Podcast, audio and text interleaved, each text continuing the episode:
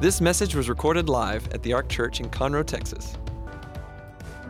This week we're concluding our series on, on Greater Than. And there was a man who was, uh, went to Las Vegas with his wife and had a business convention out there. He stayed afterwards for a couple of days and he told his wife he's going down just to the, to the floor, to the gaming tables, just to kind of see what was going on. And he walked over by the roulette wheel, decided to place a $2 bet, and he won. And then he placed some more bets and he won again and just had an amazing run of luck and got that $2 up to $50,000. And so he is walking to the cashier's uh, that booth to cash all his, his chips in, and he has this one fleeting idea one more bet. And he put it all on 14 black, and it rolled up 12 red, and he lost it all. So he goes upstairs and goes back to the hotel room. He walks in, his wife said, Well, did you have fun? He said, Yeah. He said, You bet any money? He said, Yeah. She said, How'd you do? He said, Not bad. I lost two bucks. now, now that, that is a positive perspective. That is a positive perspective. And this morning, I want to talk about you and God are greater than the negativity that's in the world. Greater than, than the negativity. Maybe negativity's been a part of your life. It doesn't have to be. But you and God can be greater than the negativity that's there. The Mayo Clinic in, in Rochester, Minnesota is one of the most famous medical clinics in the world. They spend $660 million a year just on research. And as they were doing some research, the Mayo Clinic did a research on positive thinking, positive speaking. And here's what they found. They did all this research. They found this. They found that people who are positive, not people who don't have problems, but people who handle their problems in a productive way. And people who have positive self talk, that's those words we tell ourselves. He said, those people live longer than people who are negative. Those people have less depression than people who are negative. Those people have a greater amount of psychological and physical well being than people who are negative. And those are people who develop better coping skills and can deal with some of the, the stress and the pressures of life. A man and his wife were at his high school reunion. And as they're sitting there at the table, he, he kept looking at this lady a couple of tables over. She's sitting there by herself. She was obviously drunk, and she kept on drinking. And he just kept looking at her. And finally, his wife looked at him and said, Do you know her? And he sighed. He said, Yeah, I do. He said, That was my girlfriend.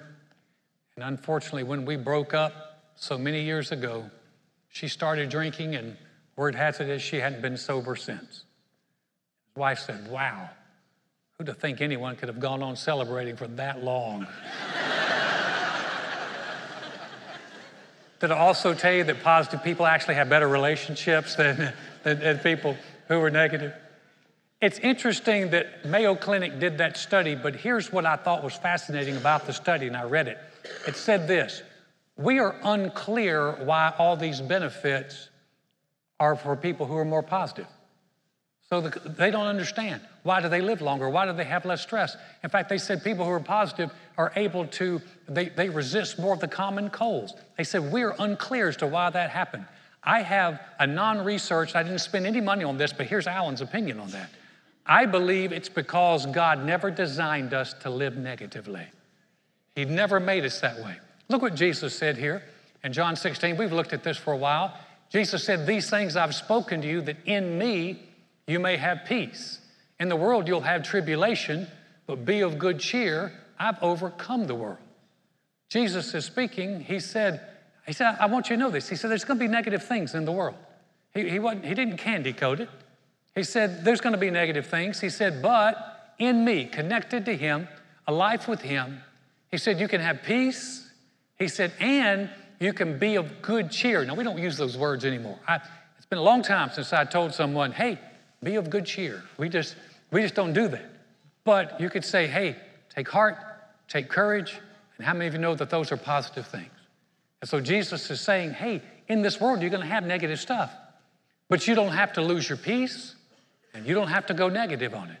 You can keep a po- you can choose to keep a positive framework on that and He helps us. We're not doing this by ourselves, we've got a connection to Him. A number of years ago in World War II, uh, a girl from New Jersey married a husband, and he got transferred out to the deserts of, of California to do some training.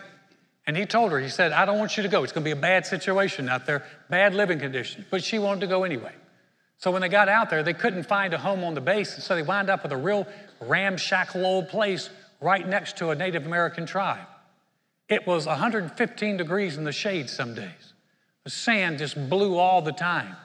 Her neighbors, Native Americans, did not even speak English. Then her husband gets transferred further into the desert and she's out there by herself. She finally writes her mom. She said, That's it. She said, I can't take it anymore. I'm done. I want to come home. Now, this is when the people used to communicate by snail mail. so a week later, here comes the reply. And the reply simply read this Two men looked out from prison bars. One saw mud, the other saw stars. As she looked at that, she read it over and over and over again. And she realized if she was going to stay here, she needed to do something, not necessarily about all her circumstances, but about her attitude.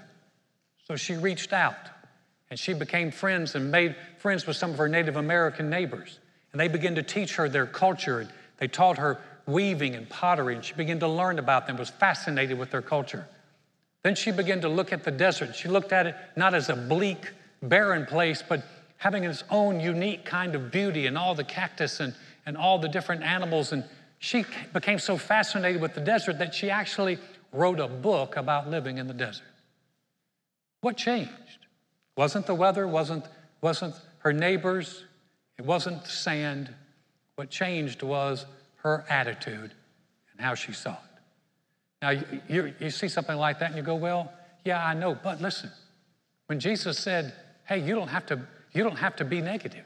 You can be of good cheer because you're connected to the one who has overcome all the junk that's in the world. And with a connection with him, listen, guys, as Christians, we should be the most positive people. Well, think about it. Our past is forgiven, it's wiped out, forgiven. If you ask the Lord about your past, He said, What past? It's forgiven. We know that if you, man, I tell you what, I can, I can, lay down at night. If you know the Lord, you can lay down at night and you know you don't pray, if I die before I wake, please, Lord, take me. I know exactly where I'm going to go. If I die tonight, I know to depart with, from the body is to be present with the Lord. I know that. So I got my past taken care of. I've got the future handled, and I've got help for the present. We ought to be the most positive people going. We've got something and somebody to be positive about. Now, we've been talking about a guy for the last couple of weeks whose name is Joseph. And if anyone would have a great excuse to be negative, it's Joseph. Remember, he came into a family, there were 12 brothers, four wives, one father. They all lived together. Nobody liked each other. There was a, that was a horrible, toxic environment. Joseph was the favorite of his dad. Joseph had a, a dream. God gave him a couple of dreams that said he was going to be a ruler. He shared that with his brothers. That made him matter.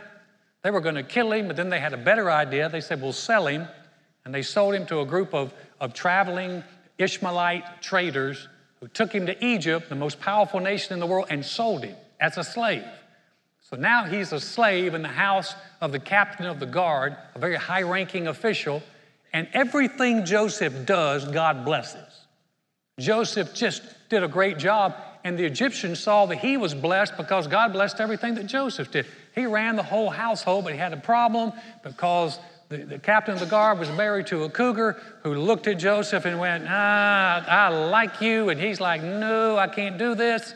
And because he was honorable, he rejected her. She screams rape and prejudice, lies about him, and gets him thrown in prison. So his life is going on a downward spiral. And then in prison, the Bible said he, God was with him. Wherever Joseph was, God was. And Joseph, God calls Joseph to prosper and do well. He wound up running the whole prison. Now, this morning, here's, here's what I want to tell you Joseph had a positive attitude even in prison. So, how do you know that? Let's look. Pharaoh was angry with his two officers, the chief butler and the chief baker, so he put them in custody in the house of the captain of the guard. In the prison, the place where Joseph was confined. And the captain of the guard charged Joseph with them, and he served them, so they were in custody for a while. Then the butler and the baker of the king of Egypt, who were confined in the prison, had a dream, both of them, each man's dream in one night, and each man's dream with his own interpretation. And Joseph came in to them in the morning and looked at them and saw that they were sad. So he asked Pharaoh's officers who were with him in the custody of his Lord's house, saying, Why do you look so sad today? And they said to him, We've each had a dream, and there's no interpreter of it. So Joseph said to them, Do not interpretations belong to God? Tell them to me, please. Now, here's, here's why I'm, I'm saying that Joseph was positive. Joseph wound up running that whole prison. Now, if you're an employer, how many of you know if you're going to put someone in charge of something, how many of you don't put the most depressed, negative person in charge of anything? You want to put the person who's got a great attitude, the one who shows up early, the one who smiles, the one who just thinks, hey, great, we can do this. That's the kind of guy or girl that you want to promote. So Joseph had a great attitude. He's running the prison, and he steps in. The, he steps in one morning, and the, the chief butler, the butler was like a not the British butler, it's, it's, it's, the cupbearer, the one who would actually drink the king's wine before he gave it to the king in case it was poisoned. A great job.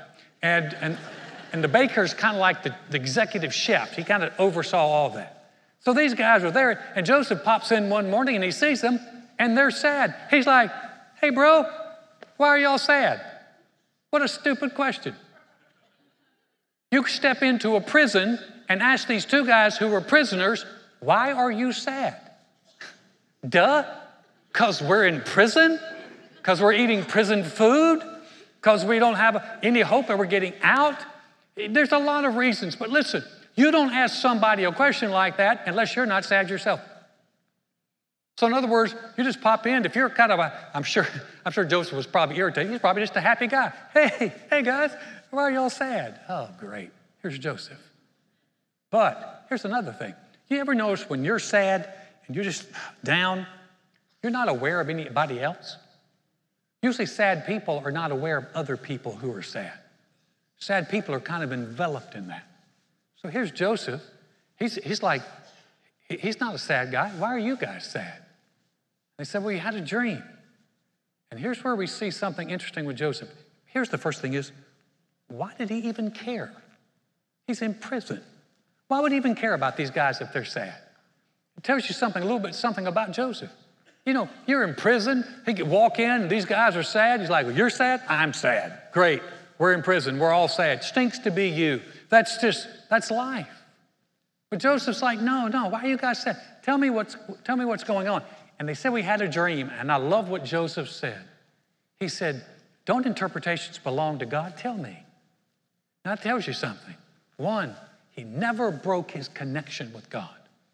He still believed that God would give him an answer for those prisoners, even in the prison, even though it had been years since his dream. And two, it tells you he had not given up on his dream.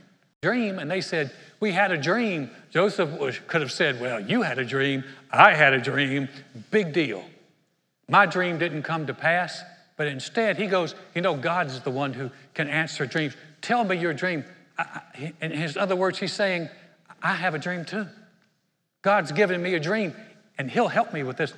Tell me what it is. So the butler and the, and the baker told him the dream, and uh, he gave him the interpretation. To the butler, he said, You're going to get restored to your position. To the baker, he said, You're going to die. Not so happy, but it is, you're going to die. And sure enough, three days later, the butler was restored, the baker was killed, hung. And uh, Joseph told the butler, he's like, he's like, dude, remember me when you get there. I am not supposed to be here. And the butler promptly forgot him. By the way, Joseph didn't call him dude. That's kind of like the Texas version of that. But the butler forgot him. But the seeds of kindness that Joseph planted came up two years later. Two years later, Pharaoh has a dream. He wakes up, man, he's had this dream and it's bothered him. And he starts telling it to the wise man. Nobody can answer it. And then the butler goes, Oh, I forgot. There's this Hebrew guy in the jail. He, he answered my, he had the interpretation. And Pharaoh calls for Joseph. The Bible said when they called for Joseph, he got cleaned up, shaved, went in to see the Pharaoh. Pharaoh told him, the, Pharaoh said, I understand that you can that you can answer dreams. And, and Joseph said, It's not in me. He said, God will give you an answer of peace. He still believed that God would help him. And sure enough, Pharaoh told him his dream, and Joseph had the answer for it. His dream involved seven years of, of plenty and seven years of famine that were coming. And Joseph said, There's seven great years and seven bad years are going to follow it, and they're going to be horrible. And, and he had a plan to put away grain. And after Pharaoh heard the plan, he said, Where can we find a guy like this? This is awesome. A guy in whom is the Spirit of God. And he, he said, Joseph, you are now the number two guy in the whole country. And so Pharaoh's chariot would go, and man, those, these, these kings back then, man, they had people who would run before them screaming, bow the knee, and they had all these trumpeters behind them. And right behind his chariot was Joseph's chariot with people trumpeting and shouting, bow the knee, which would include the captain of the guard and that cougar wife of his who had to bow their knee. And I wonder if Joseph is thinking, ah, ah, ah, the dream is starting to come to pass. The dream of being a ruler. And we know that Joseph never gave up on God because Joseph acknowledged God. He was taken out of the prison. He's now the number two guy. And God, and, and the Pharaoh gave him a wife. And We'll see what happened here. And to Joseph were born two sons before the years of famine came, whom Asenath, the daughter Potipharah, the priest of On, bore to him. Joseph called the name of the firstborn Manasseh, for God has made me forget all my toil and all my father's house. And the name of the second he called Ephraim, for God has caused me to be fruitful in the land of my affliction. You say, well, how do you, how do you know he hadn't given up on God? Well, here's the first thing. When Joseph was made number two guy, the Egyptian Pharaoh gave him an Egyptian name. And his, his Egyptian name, I don't even try to pronounce it, but his Egyptian name meant God speaks and he lives. Joseph had an Egyptian name. He's got an Egyptian wife. He is in the greatest power of that time, but he names his children Hebrew children, Hebrew names that had God in them. First one was God has caused me to forget all my toil in my, in my family. Now, he didn't forget who his family was, but what he's saying is all the pain of the past, God has caused me to get, forget it. He said he named his second child Ephraim, which means God has caused me to be fruitful. So even when he comes out, even when he's a powerful man, Joseph never thought he did it on his own. He's like, God has helped me forget all the pain of my past, and God has helped me be fruitful in the land. Isn't that great? Two great names. What positive names. I forgot the negative stuff, and God has blessed me. Here's the good news God plus Joseph was greater than the slavery the turmoil, the hate, the prison, the prejudice, the lies, all that junk. God plus Joseph wound up greater than all those circumstances. It's a great story. But it's not just a story, because the God of Joseph is our God. And if he can help Joseph in all those situations, then he can help us in all our situations as well. So, in other words, today you could say, Well, Alan, I'm not in a in a real negative situation like Joseph, I just got a little bit of negative. Listen, you and God can be greater than any negativity that you're dealing with right now. You say, well, how do I know that? Well, here's a, here's a beautiful thing. Knowing that God is with us, that we're connected. Remember, Jesus said, In me you have peace. In me you have good cheer. Knowing that we're connected to Him, we have a relationship, a life with Him. Knowing that we have that, it gives us something different to focus on than simply the negative situation that we're in. Remember that two men looked out through prison bars? One saw mud, the other one saw stars. We actually have something beyond that. We don't, we're not even looking for the stars, we're looking for the sun. We have a relationship with God. And that gives us a different perspective. We can, show, we can choose to focus on the negative stuff, we can choose to focus on the bigness of God and His help in our lives. And that helps our perspective. When I was finished my freshman year in college, I went to sell books for a company called the Southwestern Book Company. And I sold books door to door. And the Southwestern Book Company, man, they get all these college students, they bring them from all over the nation and, and take them to Nashville, Tennessee, and they train them for a week. And they kept telling us, now, at the end of the week, Mort Utley is coming to speak. Mort Utley. I never heard of Mort Utley. They said he's coming. He's awesome. when they introduce him, you need to stand up and, and cheer because it's Mort Utley. We're like, oh, we're pumped up. We're like, great, Mort Utley is coming. And finally they said, and here, here's our speaker, Mort Utley. And Mort walked out there, must have been 150 years old. I'm like, what? But Mort Utley told a story I have never forgotten. You see, Mort knew that as door to door salespeople, we were going to hit some hard times.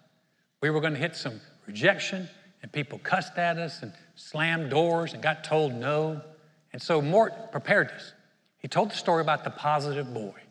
He said this little boy was so positive that they wanted to do research on him to find out why he was so positive. So they put him in a room and they watched him through a two way mirror. And in this room was nothing but broken toys. And the little guy walks in, he looks around, looks at all the toys, the toys are broken. And then he figures out a way that he can kind of put the toys together and kind of make these Frankenstein toys. He's having a great time. When they interrupted him, they said, okay, we're, we're going to come up with something different. They put him in another room. And in this room was nothing, blank, nothing on the walls, nothing, just no toys, nothing. He looked around, didn't see any toys, and he started acting out his own play. And he's playing all the different characters. In fact, he was so into it that he was annoyed when they came in and interrupted him and told him he needed to stop. They said, okay, we, we got the last test. This is the last test. This is the one that will get him. And they put the little boy into a room where he was waist deep in horse manure. They said, This will do it. So he waded into this room full of horse manure. He looked around and he dived into the middle of the horse manure and he starts flinging horse manure everywhere. And they thought, oh, oh, oh, oh, oh, we pushed him too far. He's, he's lost it. And they stepped into the room. They said, Son, what are you doing?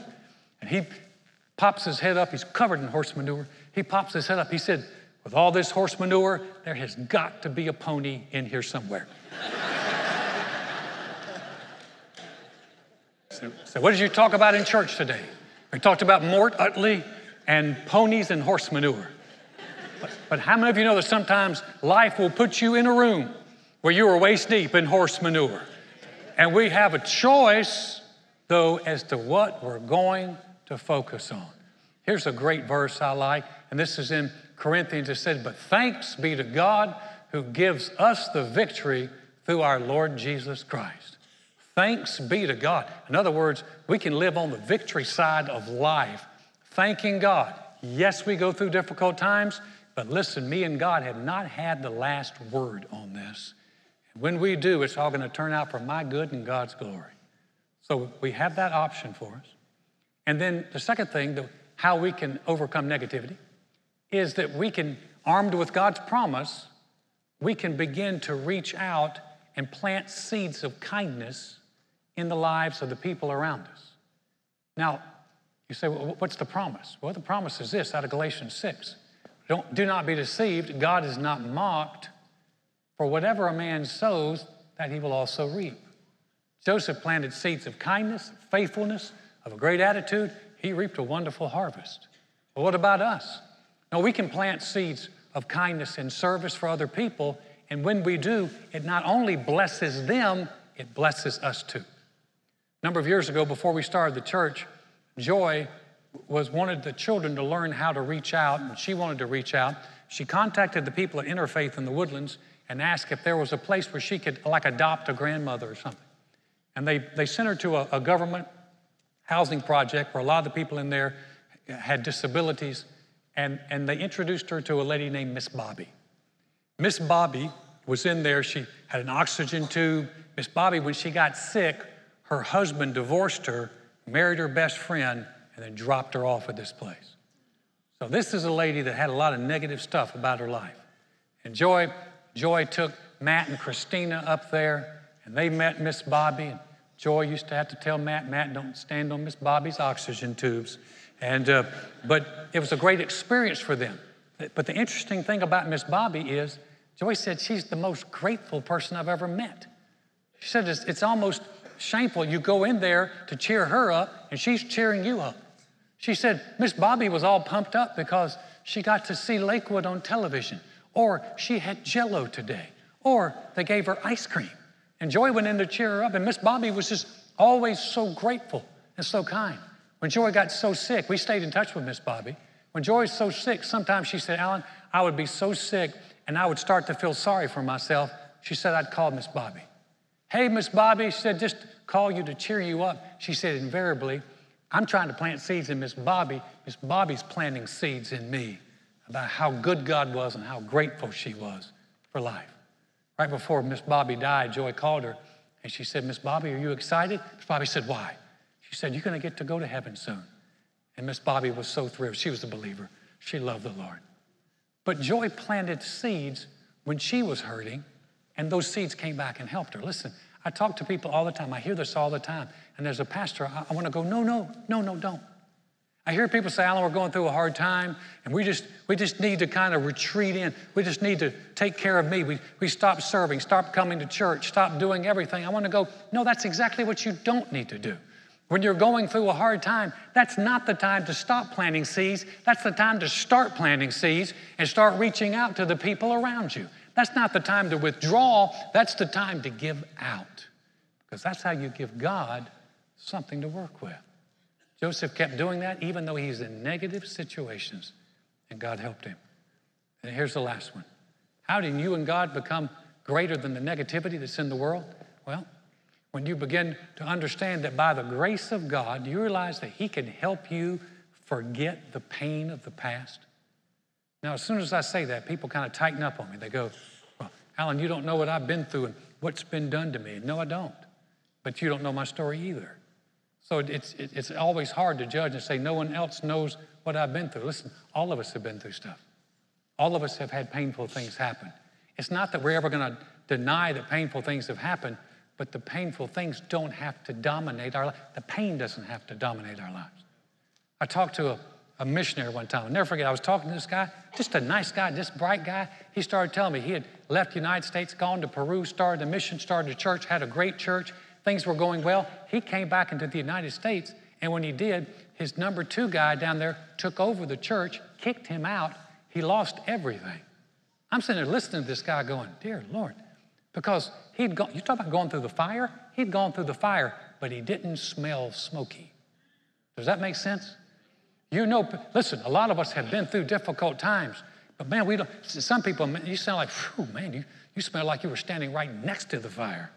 But you don't have to be that way. Do you know that God can help you forget the pain of the past?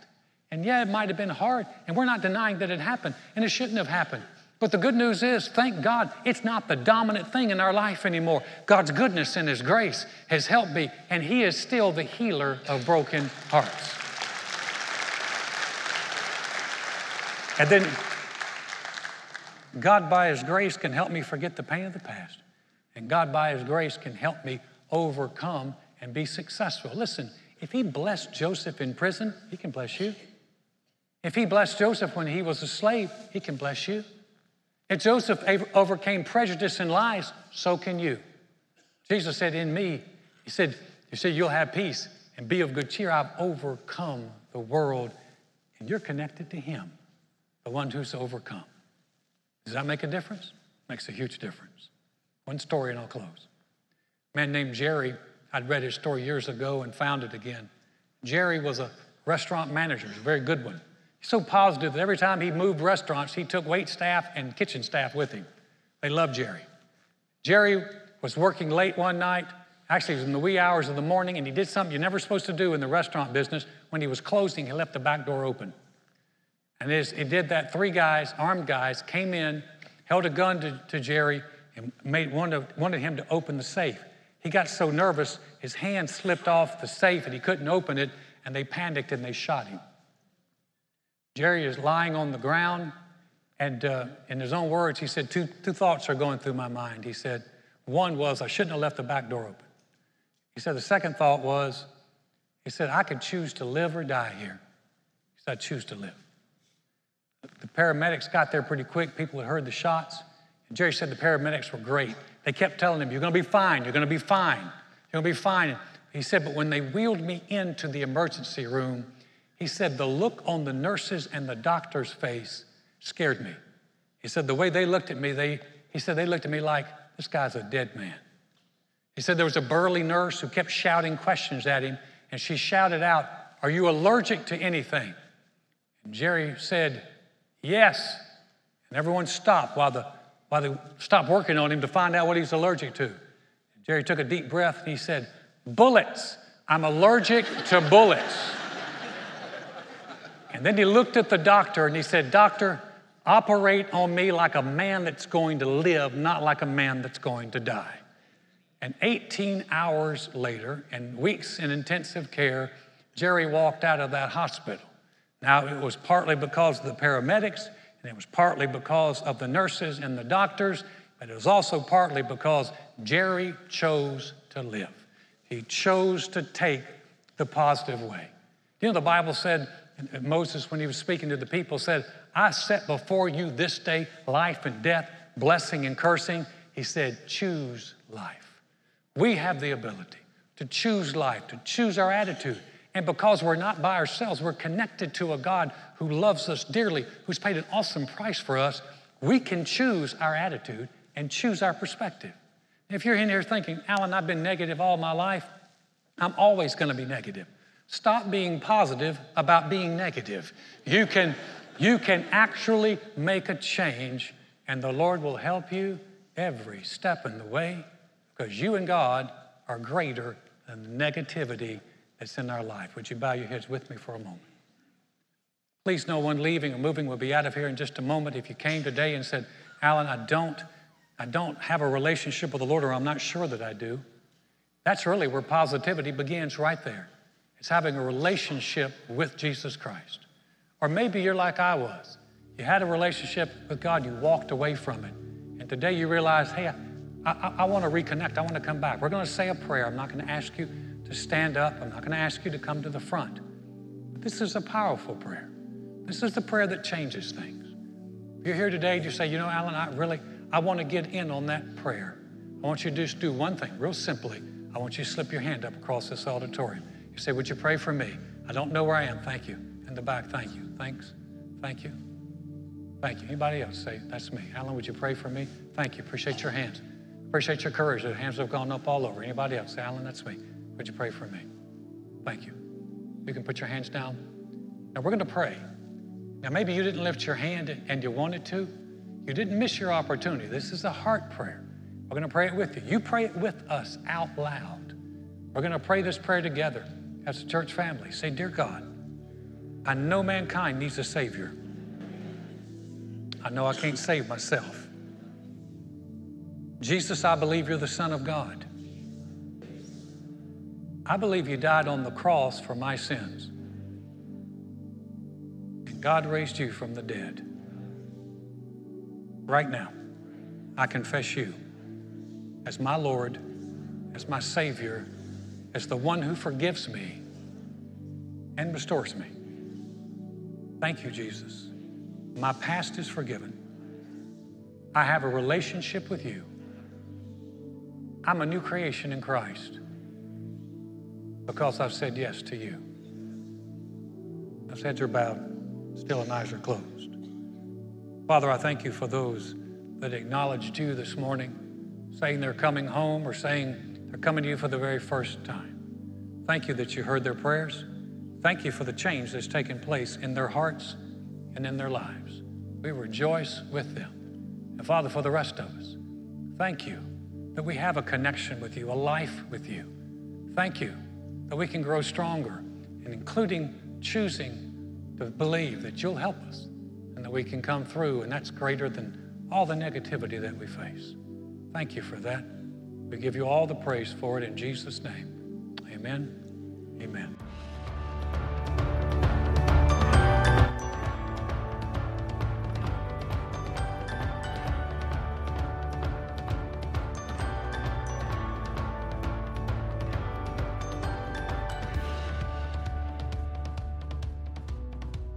Thanks for listening to this message. For more about the Ark, visit thearkchurch.com.